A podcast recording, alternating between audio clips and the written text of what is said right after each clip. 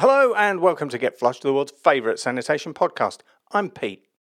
Way back in March last year, I released the first episode in a series about using vehicles safely at work.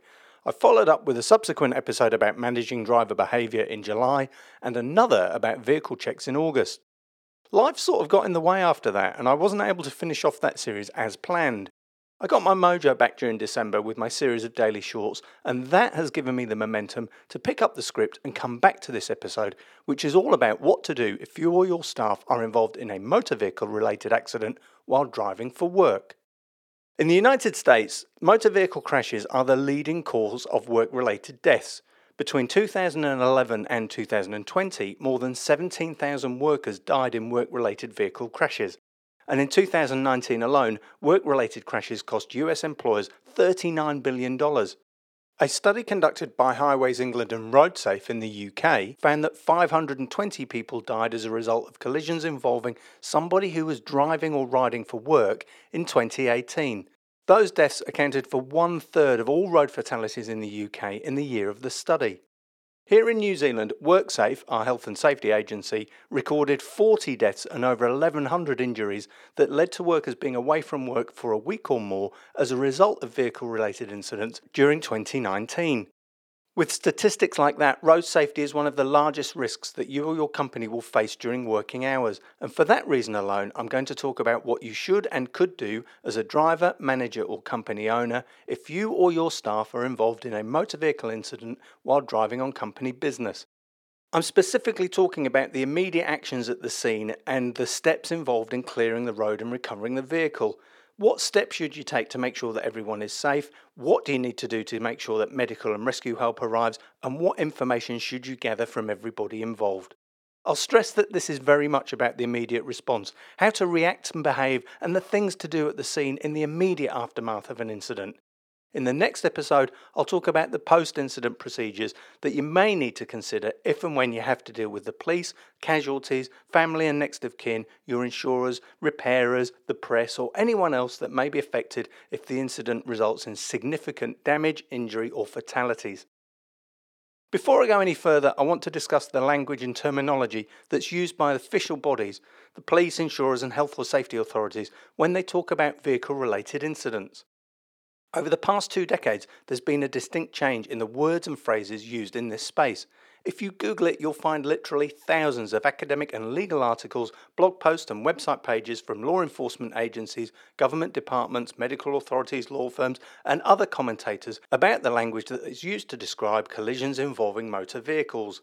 One of the earliest references you'll find comes from the U S National Highway Traffic Safety Administration in nineteen ninety-seven, who published the following guidance. The concept of accident works against bringing all the appropriate resources to bear on the enormous problem of motor vehicle collisions. Continuous use of accident fosters the idea that the resulting injuries are an avoidable part of life. The word accident will no longer be used in materials published or distributed by the agency. In addition, we'll no longer use accidents in speeches or other public remarks, in communications with the news media, individuals or groups in the public or private sector. In two thousand seven, the Crown Prosecution Service in the U K published a prosecuting bad drivers policy. That stated that we recognise the distress that can be caused to victims and their families when cases of bad driving are referred to as accidents. We will not use this term. We will use the term collision to refer to all bad driving cases that involve death or serious injury. The sworn police officers that I know in the U S, New Zealand and U K have all told me that the language used in their communities started to change around the early two thousands. They were instructed to stop using the phrase road traffic accident and use the term motor vehicle collision instead. The language used by legal authorities and other agencies reflects their need to show impartiality. I absolutely understand that, but I also think that most people know what you mean if you say there's been an accident or a crash, and they're the terms that I'll continue to use today. So what exactly are the things you and your staff should do if they have an accident while driving one of your company vehicles? Well, the first thing they'll say is that it all depends on the severity of the crash. I'll start with a low-speed, low-impact nudge where nobody other than your driver is involved, where there isn't any damage, or where the damage is really minor. An example might include a driver scrapes a bumper, clips a wing mirror, or reverses into a fence. Those types of incidents are typically caused by inexperience, inattention or misjudgment. They happen because the driver perhaps isn't familiar with the vehicle, or they're tired, or they're thinking about something else and just not paying attention. With those low-level bumps and shunts where the damage is really minor or just cosmetic, I absolutely encourage drivers to be open and tell me what has happened. The best manager I ever had used to say, if I know about it, we can fix it. Everyone in the team knew that they could be honest without having to worry that the boss would go off the deep end, scream and shout, or embarrass and humiliate them. That's not to say he'd let you get away with it, far from it, but his attitude allowed us to be open and to take responsibility for what we had done. Sure, you might end up buying a box of donuts or a case of beer for the team, but you wouldn't be publicly flayed for messing up. In that sort of low-level nudge, it's tempting to drive away and hope that nobody noticed. If nothing else, it's embarrassing, right? But that's really not what you want staff to do. Instead, make sure they know to note down the place, date, time, and take photos even if very little or no damage has occurred. Above all, tell them to let the office or manager know, if not then, then definitely before the end of the day. You don't want them to interrupt you at every drop and call, but the company needs to have a formal record of what's happened.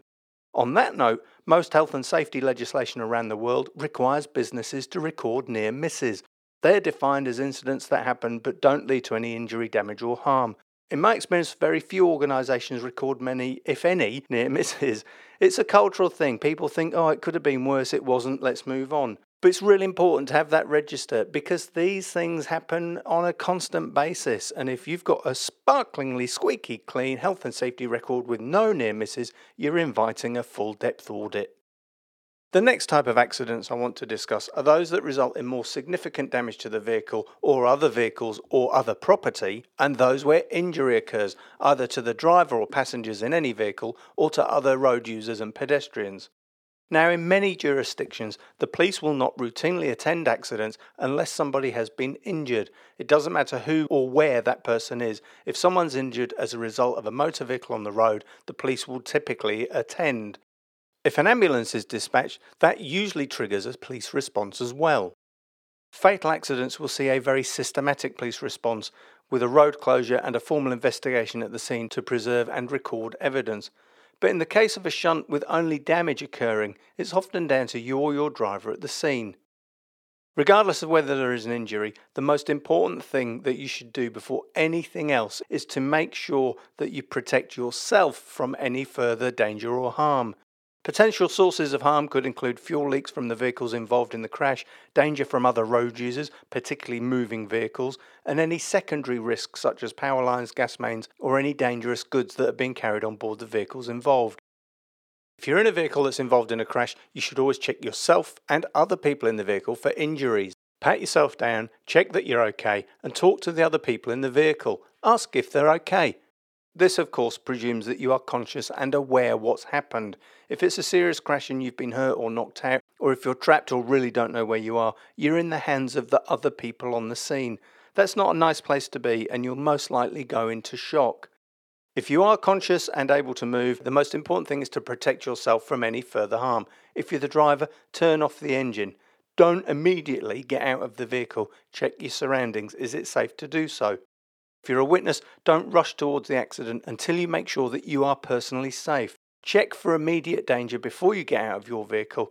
Stop other traffic and use your vehicle or ask other drivers to use their cars to protect the scene. Once you've established that it's safe to approach the accident, you should be checking for fuel leaks, cargo leaks, and to make sure that the scene is absolutely still. If you can, turn off the engines to reduce the risk of fire and stop the vehicles moving again. Then we check for casualties and then we call the emergency services or ask somebody else to call the emergency services. But if you rely on other people, don't assume they'll do as you ask. Get them to come and tell you when they've made the call. The reason we do things in this order is to make sure that we're safe and that we have the right information to give the call handler once we get in touch with the emergency services.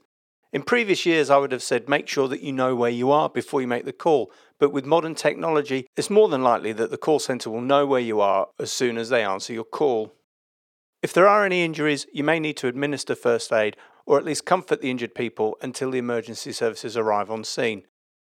You should already have a first aid kit in your trucks for work, but make sure that they're up to date and are well stocked. There's nothing worse than opening a first aid kit and finding out that there's actually nothing useful in it. Dealing with injuries at first hand can be really distressing, and it's often way beyond the normal scope of our everyday experiences. It's difficult to know how you're going to react personally until you find yourself in that situation. Be prepared for that. Talk about these things in your pre-start meetings, and be aware that you could go into shock even if you haven't been physically injured. If there are casualties, they should always be your main priority. As the emergency services arrive, they may ask you for an update on their condition or any treatment they've been given if you administered first aid. That's especially important if the casualty is unconscious or in shock. Once the medical services have taken over the care of the casualties, or if the accident is damage only with no injuries, it's time to start thinking about recording any evidence before the vehicles are removed or people start to clear the scene. You should always do this, even if you were driving the only vehicle involved and it was a damage-only accident. The information you gather now will be really helpful if you need to lodge an insurance claim or if a counterclaim is lodged against you or your company. The law in most countries requires drivers involved in an accident to do a number of things. These typically include stopping at the scene, exchanging their name, address, registration, insurance details with the other drivers or with anyone else who suffered injury or property damage. It's always a good idea to get the names and contact details of any potential witnesses. Some jurisdictions require you to move the vehicle to a safe place at the side of the road, but close to the accident as soon as possible, unless of course the accident involves the transportation of hazardous materials or results in injury, death or entrapment. But if you or anyone else does move the vehicles, take as many photos of the scene as possible before that happens.